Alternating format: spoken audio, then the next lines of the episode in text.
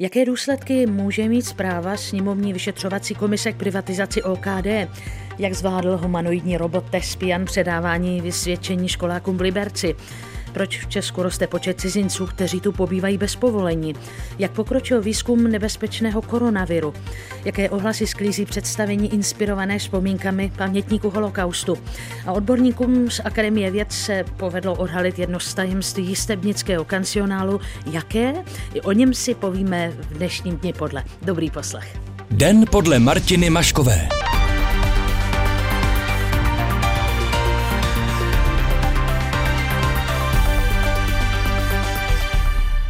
Prezident Hospodářské komory Vladimír Dlouhý dnes opět popřel, že by ještě v roli ministra postupoval nezákonně při privatizaci těžební společnosti OKD. Dnes poslanci začali jednat o závěrečné zprávě sněmovní vyšetřovací komise, která se právě této privatizace týká. Má zjistit, kdo byl odpovědný za prodej firmy. Už loni komise sdělila, že podá několik trestních oznámení na několik bývalých ministrů, kromě Vladimíra Dlouhého a Jiřího Skalického z tehdejší vládní Občanské demokratické aliance, by mělo jít o exministry za ČSSD Milana Urbana a Bohuslava Sobotku.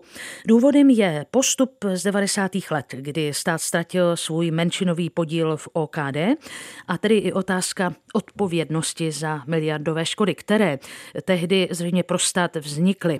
Ta oznámení měla být podle předsedy sněmovní komise Lukáše Černohorského z Pirátské strany odeslána nejpozději dnes. Černohorský uvedl, že stát se možná při prodeji podílu v OKD dopustil nedovolené veřejné podpory. Podle něj ani vložení bytového fondu do společnosti OKD nemělo oporu v tehdejších zákonech. Politička z Hnutí STAN Hana Marvanová v roli advokátky zastupovala nájemníky bývalých bytů OKD, a tedy patřila k těm, kdo vypovídali před sněmovní komisí. Před pár okamžiky jsem se jí zeptala, jestli tehdy nesehrála svou roli spíše privatizační neskušenost celého aparátu. Jedná se o rok 1991, tak neskušenost nevím, privatizovalo se toho hodně, takže samozřejmě je možné, že ti, kteří připravovali podklady, tak v tom byli neskušení. Na druhou stranu tady ten případ se liší, protože ve všech ostatních privatizacích velkých podniků tak byly, a to naprosto drtivě převažovalo, vyčleněny byty a převedeny na obec nebo zůstaly státu. To byly ty takzvané podnikové byty, které vlastně nebyly určeny pro podnikání, ale tam bydleli zaměstnanci. A tady v tomto případě výjimečném skutečně došlo k tomu, že v rozporu se zákonem byly ty byty začleněny do majetku OKD, a tudíž nemohlo pak dojít k jejich privatizaci třeba obyvatelům, což se v jiných případech udělalo, třeba Rožnov pod Radhoštěm, teda respektive Tesla Rožnov, tak v Rožnově pod Radhoštěm se to udělal, a v případě dalších firm. Ministr Lubomír Zaorálek dnes připustil, že nebylo v pořádku, jak stát v 90. letech zacházel s byty, ale on zpochybňuje, že ty byty stále patří státu. Není tedy relevantní i ten jeho argument, že stát zkrátka použil ohodnocení akcií, které tenkrát použít mohl? Takhle, to jsou dvě otázky. Byty podle mě nepatří státu, protože minimálně existuje něco jako vydržecí doba, a pokud do 10 let od převodu bytů celého toho komplexu na OKD nedošlo k tomuto zpochybnění, tak to minimálně OKD vydrželo. Takže to jako s tímhle závěrem komise nesouhlasím po té právní stránce. Jiná věc je potom ta privatizace, ke které došlo v roce 2004. Tam já si myslím, že tato privatizace byla trestuhodná, protože byla pod cenou. Opravdu to znamená, že ta soukromá firma potom získala mnohem větší hodnotu, a to v řádu o desítky miliard víc, než kolik za to zaplatila. A pokud tedy exministr Bohuslav Sobotka mimo jiné argumentoval tím, že ten prodej státního podílu v roce 2004 proběhl za standardních podmínek, což podle jeho argumentu potvrdila i Evropská komise, ten argument podle vás dnes tolik neváží, tedy tehdejší verdikt Evropské komise ve světle toho vyšetřování sněmovní komise se nějak mění, má jinou váhu? Já si myslím, že ty závěry Evropské komise byly hodně ovlivněny názory, které jim zasílalo ministerstvo financí, a je známá věc, že ty odpovědi psali lidé, kteří pracovali pro toho, kdo to zprivatizoval. Takže já jsem se nikdy nestotožnila se závěry Evropské komise v tomto směru. Tolik Hana Kordová Marvanová z Hnutí STAN, která v roli advokátky zastupovala nájemníky bývalých bytů OKD a tedy patřila k těm, kdo vypovídali před sněmovní komisí, která se zabývá privatizací OKD. Mým dalším hostem je ekonomický novinář David Tramba. Dobrý den i vám. Dobrý podvečer. Dá se ještě dnes rozlišit dobrý a špatný privatizační úmysl při rozhodování vládních špiček v 90. letech? Předpokládám, že i pro soud to může být těžký oříšek. Já jsem v té otázce také skeptický a také už příliš nevěřím, že by se podařilo někoho odsoudit za to, co se stalo v 90. letech ohledně ztráty státní majority v OKD. Přece jenom známe ten případ, kdy byli vlastně souzeni ty znalci a místopředsedové Fondu národního majetku, kteří ocenili, jak si asi nemoc dobře ten minoritní státní podíl v roce 2004 a soud je osvobodil, takže samozřejmě to dopadlo podobně. Byť tedy státní zástupce podal odvolání, tak to už je, myslím, pravomocné. Toto, pokud tedy teď sněmovní vyšetřovací komise nějak pokročila, postupuje, může to znamenat nějaký další zvrat ve vývoji té kauzy, byť by třeba ten soudní závěr nebyl nějak zásadní, převratný. Může to změnit třeba postoje politiků k tomu, jak stát postupuje v případě privatizací? Teď asi moc dopad mi nebude, protože stát už nemá téměř co privatizovat. A různé ty strategické podniky typu ČEZu nebo letiště Praha si chce nechat, takže myslím, že ano, že už není naučení, je to spíše teoretické, než že by to mělo nějaký dopad v praxi. A může to mít nějaký dopad? Může tedy ten současný postup sněmovní vyšetřovací komise výrazně ovlivnit dráhu některých současných osobností z politiky, ze státní správy, kteří vlastně dodnes figurují na důležitých postech? Vím, že tam už ta komise dříve uvedla, že chce podat 14 trestních oznámení na lidi, kterých, řekněme se, příliš jim něco nepovedlo ohledně OKD, ale to jsou většinou lidé, kteří už dneska nemají žádný velký vliv. Jediná výjimka, co mi napadá, je Vladimír Dlouhý, který je předseda Hospodářské komory a má i jako ambice údajně kandidovat znovu na prezidenta. Takže tam si myslím, že tomu by to mohlo poškodit. Je podle vás možné, že tato kauza výrazně ovlivnila důvěru ve stát a důvěru v demokracii? Takové argumenty zaznívaly zejména tedy z Lukáše Černohorského z Pirátské strany, který byl předsedou té sněmovní komise. Těžko říci, myslím, že asi to jsou možná trošku nadnesená slova. Spíše je to regionální problém, prostě pro Moravskoslezský kraj. Tohle má z dvou pohledů. Za prvé, že vlastně pak ten pozdější vlastník dolů, že Zdeněk Bakala spolu s různými západními fondy, víceméně tu společnost vysáli, je přivedli k bankrotu. To je jeden problém a druhý problém je vlastně ten bytový fond, který byl několikrát přeprodán a dneska je teda v majetku tedy údajně seriózní švédské společnosti, ale myslím si, že přece už není reálné, jak se občas ozývají hlasy, že by to bylo možné nějak zestátnit, nebo bytový fond, o tom pochybuji. Ekonomický novinář David Tramba, děkuji i vám. Naschledanou. Okay, naschledanou. Na základních a středních školách se dnes rozdávalo pololetní vysvědčení. Někteří žáci se těšili víc, jiní méně. Pro děti ze 3 základních škol v Liberci byl dnešek zážitkem bez ohledu na prospěch. Pro vysvědčení si totiž došli do tamního zábavního vědeckého centra iQLANDIA, kde jim vysvědčení osobně předal humanoidní robot Thespian. Ten každému školákovi řekl, v čem je dobrý a v čem by se mohl zlepšit. Ve spojení jsem teď s Janou Havlíkovou Bittnerovou, programovou ředitelkou liberecké iQLANDIE. Dobrý den. Dobrý den z liberecké iQLANDIE. Thespian předává vysvědčení už 5. rokem, takže se z rarity stala vlastně tradice už pro liberecké školáky. Chápu to správně? Ano, musím potvrdit, že přestože dnes proběhlo předávání vysvědčení již po 5., tak zájem škol neustává, naopak se zvyšuje. Každým rokem se nám hlásí více škol, které by chtěly svým žákům umožnit zažít tuto neobyčejnou zkušenost. Připomeňte, jaká byla cesta robota k vám do iQLANDIE? tak náš robot, toho jsme si nevyráběli sami, byl vyroben v Anglii v roce 2013 a už od otevření iQLANDIE v březnu 2014 je nedílnou součástí naší expozice Člověk a musím říct, že je to jeden z našich nejoblíbenějších exponátů, za kterým se návštěvníci vracejí. Thespian dokáže reagovat na své okolí, takže co všechno tedy dokáže? Co bylo možné uplatnit při té komunikaci se školáky? Tak Thespian je humanoidní robot, takže z dálky vypadá trochu jako postava člověka. Měří asi 1,75 m, může hýbat horní polovinou svého těla, nemůže tedy bohužel chodit, ale může hýbat rukama a může fungovat v několika módech. V jednom módu jej mohou naprogramovat přímo návštěvníci.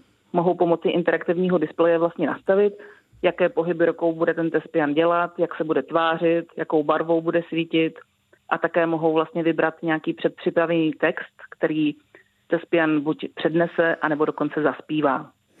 To znamená, že když říkal dnes dítěti, jak se mu ve škole dařilo, tak to i zpíval? Ne, tak dneska s dětmi mluvil, protože pro předávání vysvědčení využíváme druhý mód, kdy robot komunikuje s návštěvníky přímo, oni se ho na něco můžou ptát, on jim odpovídá.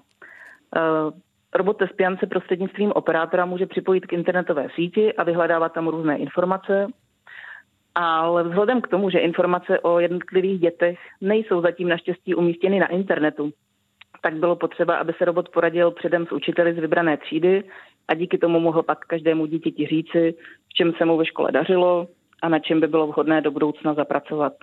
A vy jste mluvila o tom, že vlastně i odpovídá na otázky, tak ty otázky už asi nemohou být předpřipravené, takže jak to funguje? Jak říkám, ono těch otázek je omezené množství, děti se ptají hodně na to samé a samozřejmě robot má i odpověď, že tuto odpověď nemá ve své databázi. Takže přizná, že neví. Stává se to. Prochází ten humanoidní robot nějakým, řekněme v uvozovkách, osobnostním vývojem? Zdokonalujete postupně jeho schopnosti? Ano, náš robot si postupně rozšiřuje, nebo my mu rozšiřujeme knihovnu textu, které umí přeříkat a protože je to v podstatě počítač, tak prochází pravidelnou údržbou softwaru i hardwaru. Jeho schopnosti jsou předem naprogramované, takže závisí na tom, co do něj nahrajeme a vložíme. Humanoidní roboti už ve světě mají i praktické využití. Kde například pomáhají?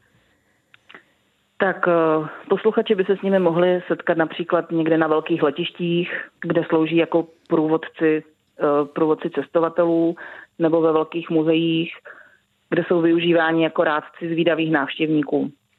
Ale stále pořád větší rozšíření robotů je v průmyslu, protože v mezilidské komunikaci je stále člověk nenahraditelný. Už jste mluvila o té popularitě Thespiana, tedy humanoidního robota, kterého máte v iQLANDii. Jaká je tedy nejbližší budoucnost expozice robotiky u vás v iQLANDii? Očekáváte nějaké přírůstky? Ano, my jsme dokonce v minulém roce přidali exponát, kterému říkáme Velký bratr. Je to vlastně velká obrazovka s kamerou, která snímá návštěvníky a na obrazovce se ukazuje váš věk, pohlaví a dokonce i nálada. Takže není to přímo robot, ale je to vlastně chytrý software, který je vlastně takovým příspěvkem k rozvoji umělé inteligence. Čili ještě chcete... A zároveň... Ano, prosím, dokončete. Určitě. A zároveň jsme v loňském roce otevřeli náš nový provoz IQ Fab Lab, což je taková moderní dílna s 3D tiskárnami, laserovou řezačkou a v ní máme právě soustředěné malé roboty, na nich se jak děti, tak dospělí návštěvníci mohou učit jednoduché programování. A my díky tomu doufáme, že ukážeme návštěvníkům, že robotů se není potřeba bát a že jejich vlastně programování se může stát třeba pro děti jejich budoucím povoláním. Čili uvažujete ještě vzhledem k úspěchu té robotické expozice, že byste ji nějak rozšířili? Určitě chceme nabídnout vlastně i školám programy, které by děti naučily roboty programovat a ovládat. Určitě je to jeden ze směrů, kterými se chceme ubírat. Jana Havlíková Bittnerová, programová ředitelka liberecké iQLANDie. Děkuji vám za rozhovor. Naschledanou. Nemáte zač, naschledanou. Cizinecká policie dnes oznámila, že loni zadržela 5677 cizinců, kteří na našem území pobývali bez povolení. Je to o pár set víc než v roce 2018, ale jak řekl ředitel cizinecké policie Milan Majer, teď ho cituji, nejsou to žádná alarmující čísla. Konec citátu.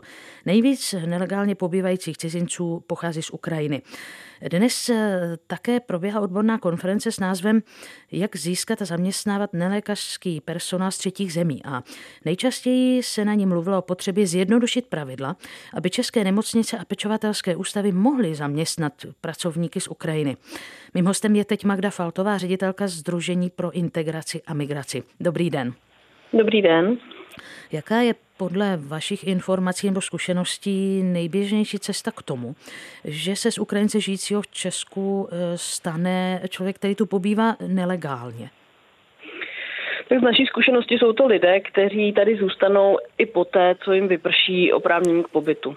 A to buď jsou tady vlastně v tom bezvízovém režimu, tady přijedou na biometrický pas, mohou tady 3 měsíce vlastně pobývat, nemohou tady pracovat, ale mohou tady, pokud nemají pracovní povolení, ale mohou tady žít a pokud do těch 3 měsíců nevycestují, tak jsou tady potom bez oprávnění k pobytu. Stejně tak jim prostě vyprší pobyt, nepodaří se jim prodloužit například zaměstnaneckou kartu, přijdou o zaměstnání nebo z nějakých jiných důvodů, někdy administrativních a nevycestují tedy v době platnosti toho oprávnění anebo v době výjezdního příkazu.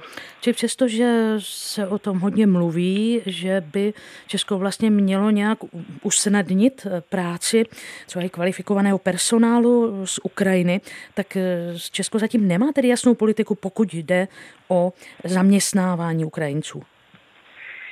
Tak Česko má poměrně striktní imigrační systém, pokud to takto nazveme, proto abyste tady jako cizinec ze země mimo Evropské unie mohl pracovat, tak musíte žádat o takzvanou zaměstnaneckou kartu, musíte mít už dopředu toho zaměstnavatele, splnit vlastně všechny kvalifikační předpoklady, v podstatě uzavřenou pracovní smlouvu, pak tedy ten proces je poměrně dlouhý i náročný pro obě strany, pak sem přicestujete a zase vás čekají nějaké další administrativní podmínky. A v případě těch nelékařských profesí, těch lékařských tedy, tak tam jsou požadavky na tu kvalifikaci, které je poměrně složité splnit ze země původu. Vrátím se k těm dnešním statistikám. Proč podle vás počet cizinců, kteří tu žijí bez povolení k pobytu, o 700 vzrostl? Je to z vašeho pohledu nějaké zásadní číslo nebo nestojí tolik za pozornost? Myslím si, že že ten počet vzrostl, není až tak zásadní. Ono to souvisí s počtem kontrol, s nějakou jakoby situací a činností policie. My v našem poradenství nepociťujeme, že bychom měli víc klientů, kteří jsou na regulárním postavení. Spíš si myslíme, že tak, jak to říkal i policejní ředitel, že to je prostě konstantní vlastně v podstatě číslo. A kromě Ukrajiny, z jakých zemí sem nejčastěji přicházejí lidé, kteří chtějí v Česku zůstat delší dobu? Tak tedy vynecháme občany Evropské unie, což jsou tedy především Slováci, kteří tvoří velkou skupinu, tak jsou to lidé z Vietnamu, Mongolska, postsovětských republik a vlastně otevírají se i zaměstnanecké programy na například v Filipínách, v Indii, takže začínají z náležitých zemí. Tak malinko nám vypadává spojně, ale přesto jsme další dobu se slyšeli v rozhovoru s Magdou Faltovou, ředitelkou Sdružení pro integraci a migraci. Děkuji vám, nashledanou. Nashledanou. Posloucháte Den podle Martiny Maškové. Výběr událostí s nezaměnitelným rukopisem. Premiéra od pondělí do pátku po 17. hodině na Plusu. Aerolinky omezují lety do Číny. Nový koronavirus je tam už ve všech regionech. Rusko zavřelo hranice na Dálném východě a Světová zdravotnická organizace hodnotí, jestli můžeme mluvit o globálním stavu zdravotní nouze. Česko kvůli koronaviru přestalo dočasně vydávat víza pro čínské občany a řeší také evakuaci 5 českých občanů z oblasti nákazy. Klíčová je karanténa. Tady v Česku se také čeká na vyhodnocení několika vzorků viru, výboru, aby bylo možné vyloučit, zda nejde opravdu o tento koronavirus. Mým hostem je nejprve profesor Ladislav Machala, infektolog z Pražské fakultní nemocnice na Bulovce. Dobrý den. Dobrý den. Pane doktore, pokud vím, tak také na Bulovce měli být někteří pacienti, kteří se prověřují. Je to tak, nebo případně jde o jiné případy, už se to prověřilo? Já nemám úplně nejčastější zprávy, protože jsem dneska zkoušel celý den ve Vinohradské nemocnici, ale dosud, kdo byl na Bulovku přijat, tak se u něho ta infekce tím novým koronavirem vyloučila. Podobnou situaci jako s tímto koronavirem svět zažil s virem SARS v letech 2003 až 2004. Z pohledu vás, coby infektologa, který se tomu věnuje desítky let, je to podobné, je to horší? Já si myslím, že je to v jedné věci trošičku horší, v druhé možná lepší. Já se to neustále snažím právě v duchu porovnávat a vychází mi to, že ten SARS v roce 2003, kdy právě karanténovaní pacienti, většina českých ležela na mém oddělení na Bulovce, takže to byla taková pandemie na nečisto. Zdá se, že ten nový koronavirus bude méně virulentní. U SARSu byla smrtnost kolem 10%. Tady se to ukazuje, že to bude asi v řádu jenom procent a to ještě nevíme, jestli třeba u mnoha lidí nemůže ta infekce probíhat úplně lehce, že ani nejdou k lékaři.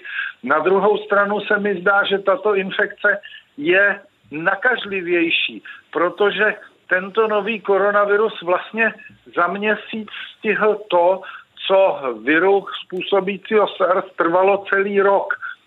Ten virus SARSu se šířil asi 14 měsíců po světě, pak se ho podařilo zastavit a za tu dobu nakazil 8 000 lidí celkem. A k dnešnímu dni, jestli se nemýlím, tak v Číně bylo už registrováno 8 000 případů této nové koronavirové infekce. Tu nákazu tím novým koronavirem provází těžký zápal plic.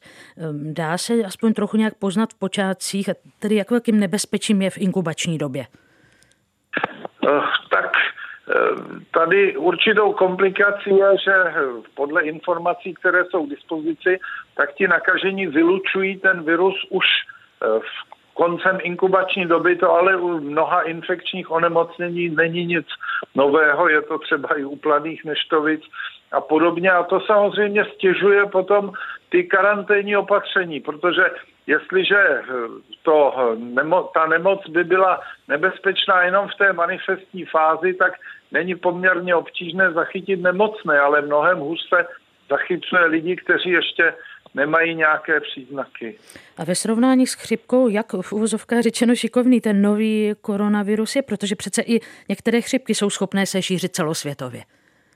To se šíří každý rok. V té zimní sezóně se chřipka rozšíří celosvětově a potom z jedné polokoule se přesune na druhou. Chřipkové viry jsou nadané obrovskou genetickou plasticitou. Chřipkové viry se mutují, mění se prakticky při přeskoku od jednoho člověka ke druhému. To, co dokáže tento koronavirus, to teprve budeme vidět.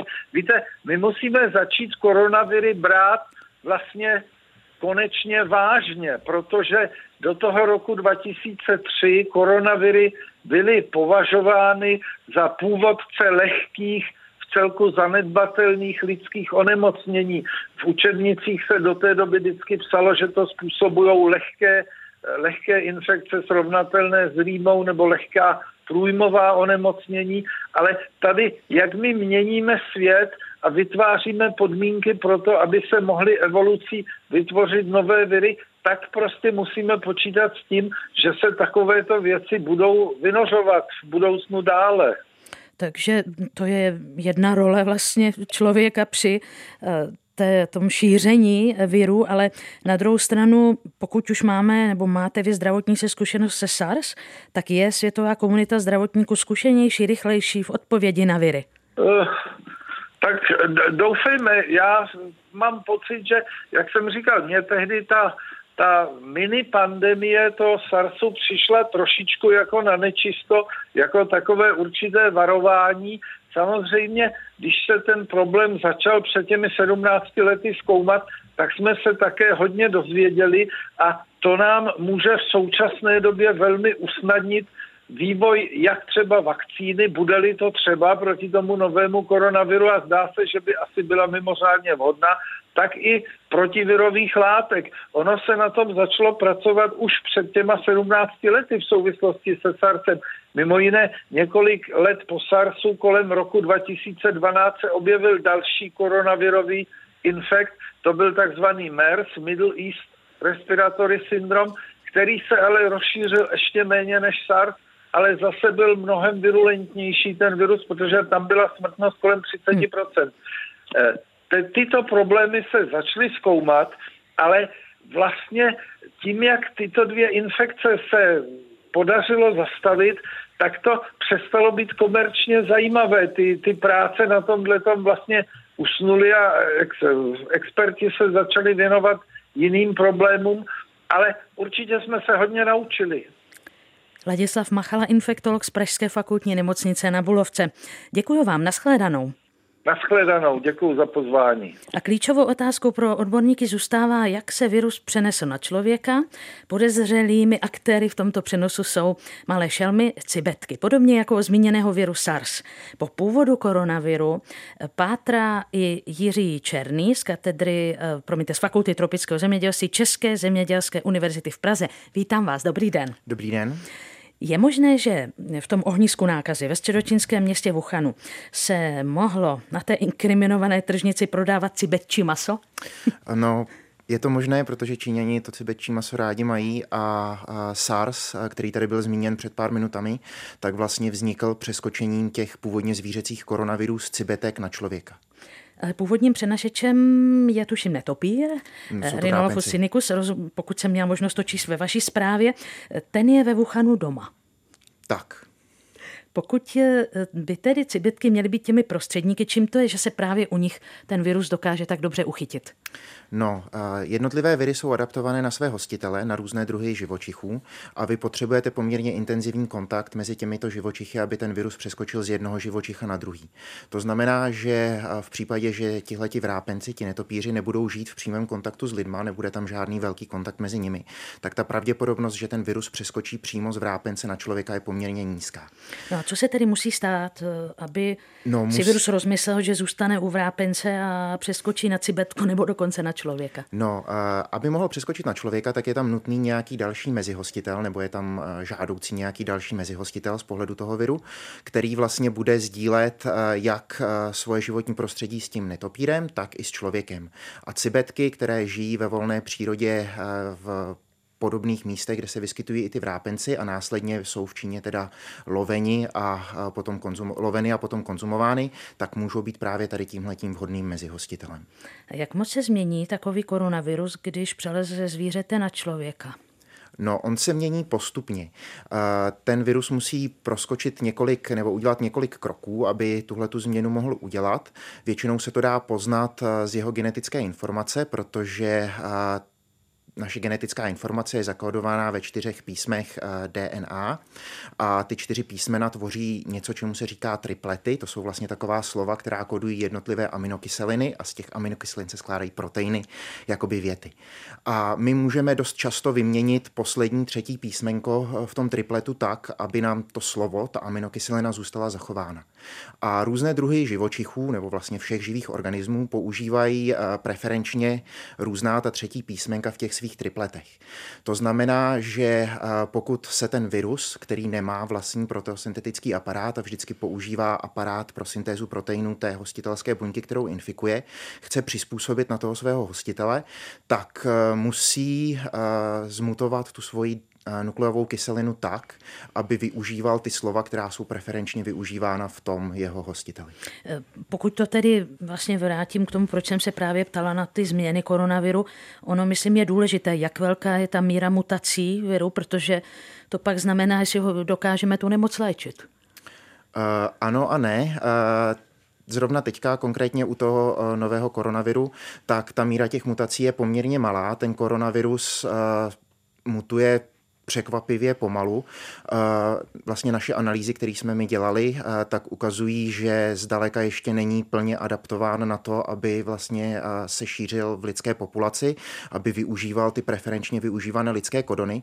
A nás vlastně zajímalo, které preferenční kodony on využívá, protože to nám řekne, které ty původní hostitelské organismy to mohly být.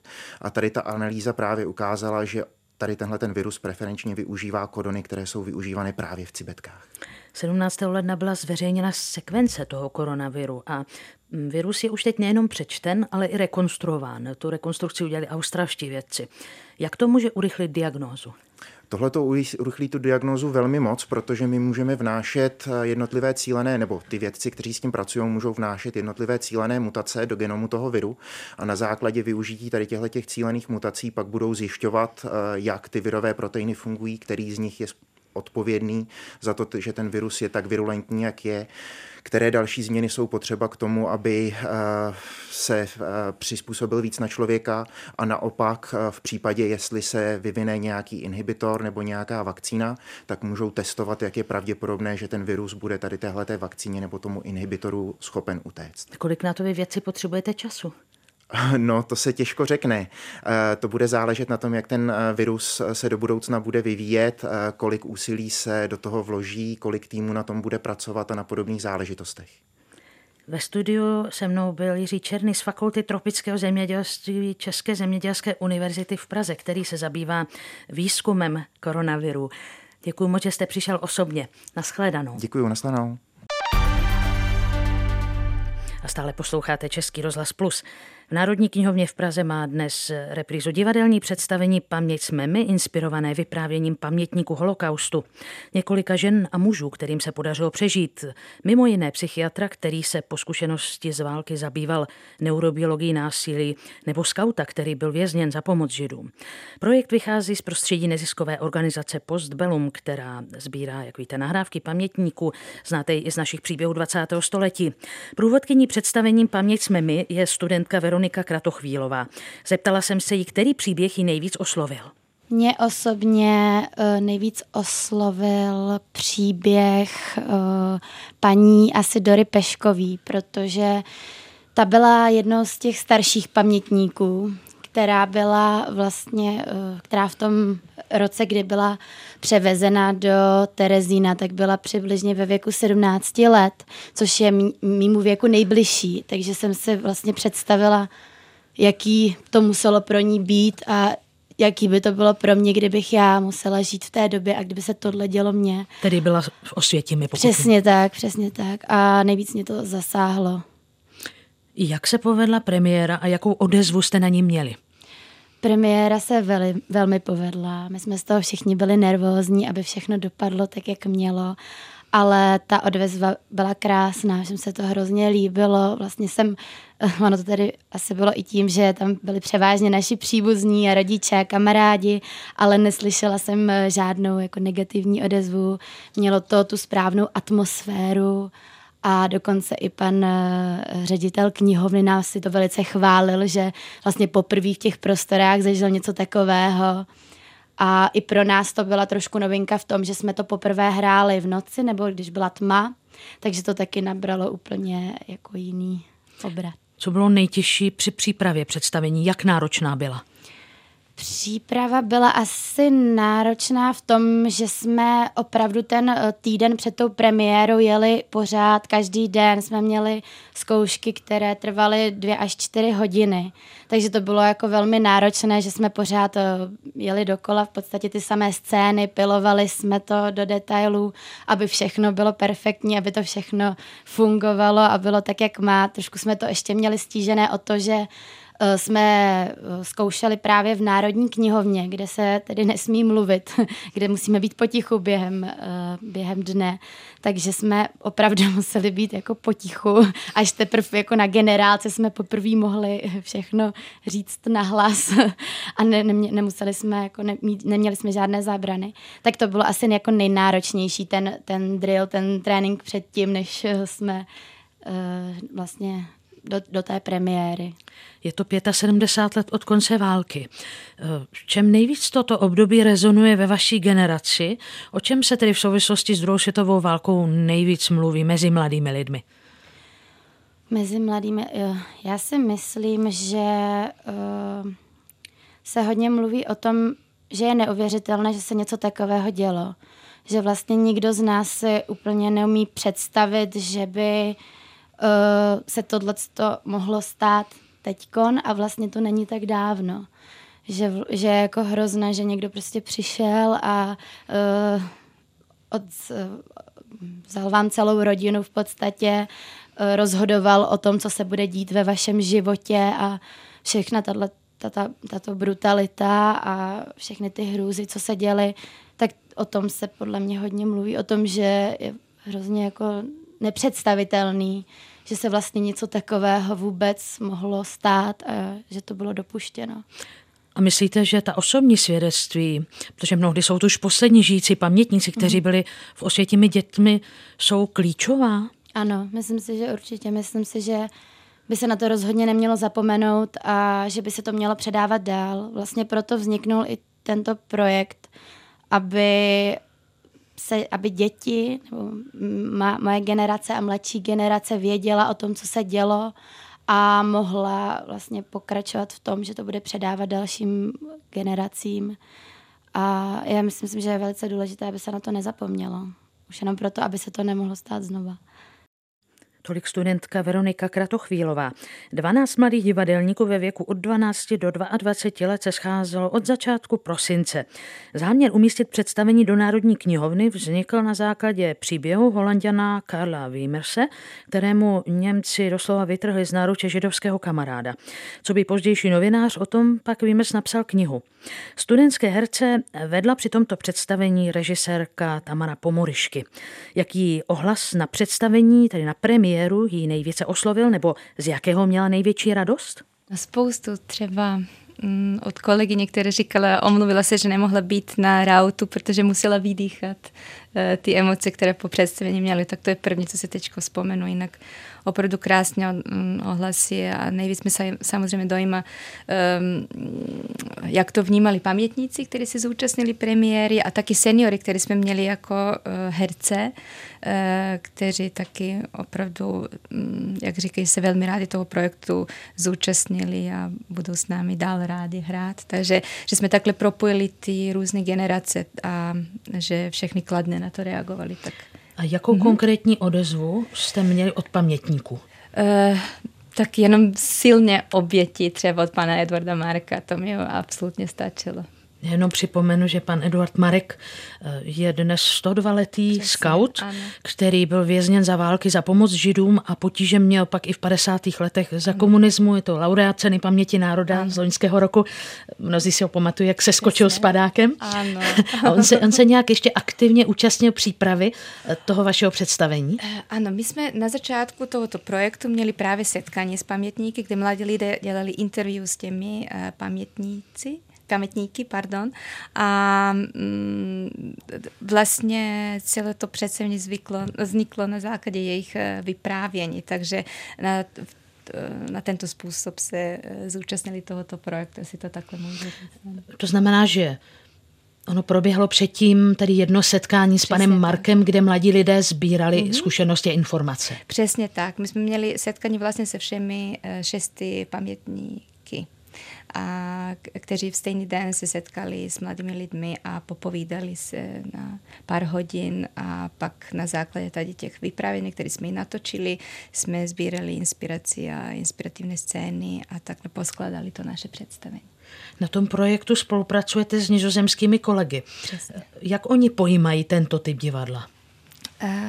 Vlastně ta základní myšlenka pochází od nich, takže oni jsou tvůrce tady tohoto projektu a jsou to moji kamarádi a kolegové a já jsem velmi ráda převzala ten jejich projekt tady a on ještě v několik měst právě v Evropě a každým rokem se to číslo zvětšuje. Takže a vždycky se to týká tématu holokaustu. Ano, přesně tak. Protože sami už víme, že ubývá počet lidí svědků, takže chceme opravdu co nejvíc pamětníků oslovit, co nejvíc příběhů poslechnout. A jak vybíráte herce pro to představení? Jde většinou, jak jsem rozuměla, o studenty, kteří sami osobně zpovídali ty pamětníky války. Přesně tak, ano, ano.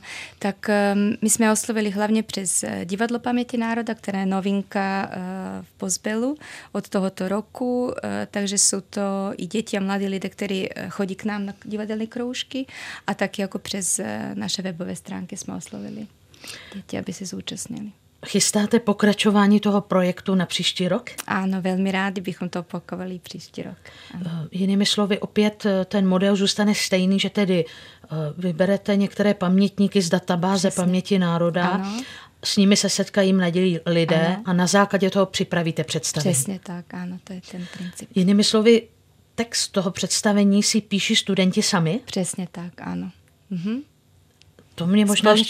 Společně ho vlastně vymýšlíme. I když tady to zrovna představení má málo slov, my jsme se opravdu snažili, aby bylo vyprávěno obrazově a díky různými zvuky. A právě jsme proto ke spolupráci pozvali i zpěvačku a hlasovou lektorku Ridinu Ahmedovou, která nám velmi pomáhla dotvořit každý ten obraz, který jsme měli. Takže kdybychom si měli představit to představení, dnes má tedy reprízu, tak si to máme představit spíš jako takovou, řekněme, koláž vzpomínek, která se odráží v emocích, pocitech, občas nějakých slovech. Přesně tak. Můžete si to představit tak, jako kdybyste četli knížku o tomu pamětníkovi a představili si ve své hlavě, jak to vypadá. Takže vlastně je to taková jakoby obrázková knížka našich představ, jak my jsme vnímali ty pamětníky. Režisérka Tamara Pomorišky. Mluvili jsme o divadelním představení s názvem Paměť jsme my, které je inspirováno vyprávěním pamětníků holokaustu. A stále jste na Českém rozhlase Plus. 7 lidí ze 4 ústavů Akademie věd a 2 fakult Univerzity Karlovy od 90. let připravovali a teď vydali první kritické vydání středověkého Jistebnického kancionálu. Unikátní sbírky českých a latinských písní z 15. století, v níž je i dodnes známý husitský chorál Ktož sú boží bojovníci. Pro srovnání si poslechněte, jak zněl nejdřív husitský chorál v napjatém roce 1939.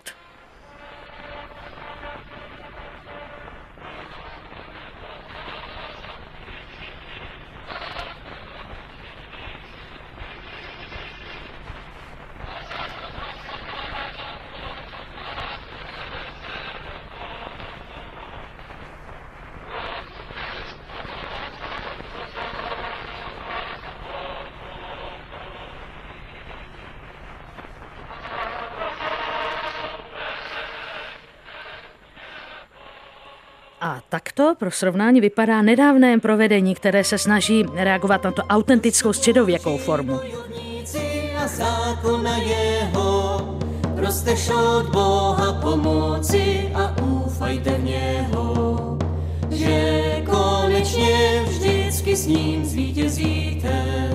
Kristus vám za škody stojí, stokrát věc slibuje.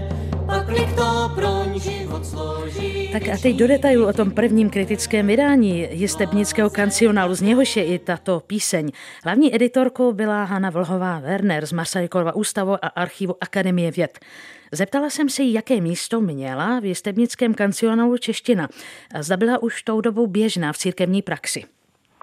No, úplně běžná nebyla. První překlady, které máme biblických textů, jsou už mnohem staršího data. Ve 14. století najdeme celou řadu. Třeba v univerzitním prostředí liturgické texty sloužily jako taková předloha pro učení češtiny, takže tam máme doklady takových jakoby záznamů latinské slovo, český ekvivalent, právě založený, příklady založené na liturgických textech. Jistebnický kancionál ale je ten unikát, že tady máme doklad používání liturgické češtiny skutečně v praxi. Není to teda pro školu, není to třeba i pro nějaké klášterní prostředí, kde by si to především jeptišky překládali pro sebe, ale je to skutečně pro praktické užití. Pokud jsem měla možnost se dočíst o té přípravě Jistebnického kancionálu, tak jsem pochopila, že vlastně dosud byly k dispozici jenom ukázky a ve větším počtu byly otištěny ty písně v nejedlého monografiích o husickém zpěvu z počátku 20. století. Museli jste nějak opravovat Zdeňka Nejedlého? No, ty písničky jsme v podstatě rekonstruovali znovu, i když Zdeněk Nejedlý právě co se týče písní měl docela šťastnou ruku v těch přepisech. Ta notace je poměrně složitá. Není to, že by ten systém byl takový složitý, ale ti notátoři tenkrát ještě neuměli zaznamenat přesně rytmický zpěv. To byla doba, kdy se zpíval chorál, který byl v podstatě nerytmizovaný, takže existovala poměrně dobrá notace na zpěvy, které se zpívaly bez nějakého rytmu. V čem byl právě problém, bylo zaznamenat, jak je nějaká proporce mezi delší a kratší notou, a sice nejenom 1:2, ale třeba 1:3. Čeho máme taky docela vzácné doklady v Jistebnickém kancionálu toho, že oni se snažili znázornit, že v určitých úsecích, především pak na konci frází, se má zpěv zpomalit. No a tam to v podstatě dnešní editory velice mapte, protože si s tou notací nevědí rady. Takže hlavně v takovýchto případech jsme Nejedlého hodně opravovali. Ještě více se opravoval Nejedlý v částech, které nejsou zahrnuté v tom druhém svazku, který jsme teď vydali, ale už v předchozím svazku, anebo i v jiných částech, a sice tam, kde se to týká přepisu právě těch liturgických zpěvů. Ten Jistebnický kancionál ze začátku 15. století, připomenu, sloužil husitům k bohoslužebným obřadům a našel se na půdě Jistebnické fary v roce 1872, ale vy jste, pokud vím, zjistili, že měl také vztah k Emauskému klášteru. Jaký? No, to je taková otázka, která tady visí ve vzduchu dlouho. První, kdo tuto myšlenku vyslovil, byl Roman Jakobson, už ve 30. letech známý lingvista, který na základě takových těch kulturně historických událostí nějak jako pocitově to zasadil do toho prostředí. Když jsme o tom uvažovali, tak to bylo na základě faktů určitých, a sice šlo o podobnosti biblických překladů nebo konkrétních modliteb, věřím a podobně, které se našly ve zhodném překladu zcela s podívem v Hlahorské Biblii, zapsané sice cyrilským písmem, ale teda v jazykově staroslověnským a staročeským, a těmi překlady, které jsou v Jistebnickém kancionálu. Jako těch míst je tam několik, a hlavně pak jsme přišli na to, že na konci 15. století máme tedy doklady o tom, že v Emauzích jistý kněz prováděl bohoslužebné obřady v češtině, které byly velmi podivné pro tedy současníky, a je to týž člověk, který později působil i ve faře v Jistebnici. Takže tady se nám najednou otevírá úplně nová osa, o které jsme vůbec netušili. My jsme se vždycky ptali, jak se ten rukopis mohl dostat do Jistebnice, do městečka, kde jsme nějak neviděli nějak jako zvláštní důvod, proč by takový rukopis zrovna tam měl být napsán. Spíš jsme ho vždycky právě v těch posledních 2 desetiletích situovali do Prahy. No a to jsou takové náznaky, které nám sice tak nepřímo, neúplně přímo, ale dost jednoznačně uvádějí, že přece jenom ten Emauský klášter mohlo být to místo, kde se ten rukopis skutečně používal. Tak to byl asi pro vás hlavní objev z toho všeho, přičemž zpřístupněné třetina rukopisu, tuším. Ano, první třetina, vlastně ta hlavní část na nás teprve čeká. My máme vydaných 127 textů a zpěvů z celkových asi 370. Máme vydané zpěvy, které se zpívaly při mši, potom máme jakoby to jádro rukopisu, sbírku písní, kde jsou právě ti slavní, kdož jsou boží bojovníci, povstaň, veliké město pražské a další husické, z moderního pohledu husické hity. Ta hlavní část je hned ta, která následuje. 80 stran rukopisu, zpěvů a modliteb pro každodenní modlitbu breviáře, která taky je dosti uspůsobena významná pro husitskou komunitu. Je tam například slavnost Božího těla, kde jsou systematicky doplňované texty o přijímání nejenom chleba, ale i vína, tak jak si to husité přáli. Jsou tam dost opravdu ojedinělé zpěvy, že by se měly tedy používat v liturgii, jak je nemáme doložené vůbec nikde v tehdejší západní Evropě, jako jakési dialogy mezi milosrdenstvím a spravedlností u posledního soudu. Je tam dokonce i jedinečný doklad začlenění písně, skutečně duchovní písně do bohoslužebných obřadů. Takže to je podle mého názoru, to byl vždycky takový ten hlavní klíč k celému rukopisu, který teda čeká teď na to hlavní zpracování. Tolik Hana Vlhová-Werner z Masarykova ústavu a archivu Akademie věd České republiky, editorka prvního kritického vydání Jistebnického kancionálu. Martina Mašková děkuje všem za pozornost, kterou jste věnovali Dni podle. Přeji hezký zbytek dne.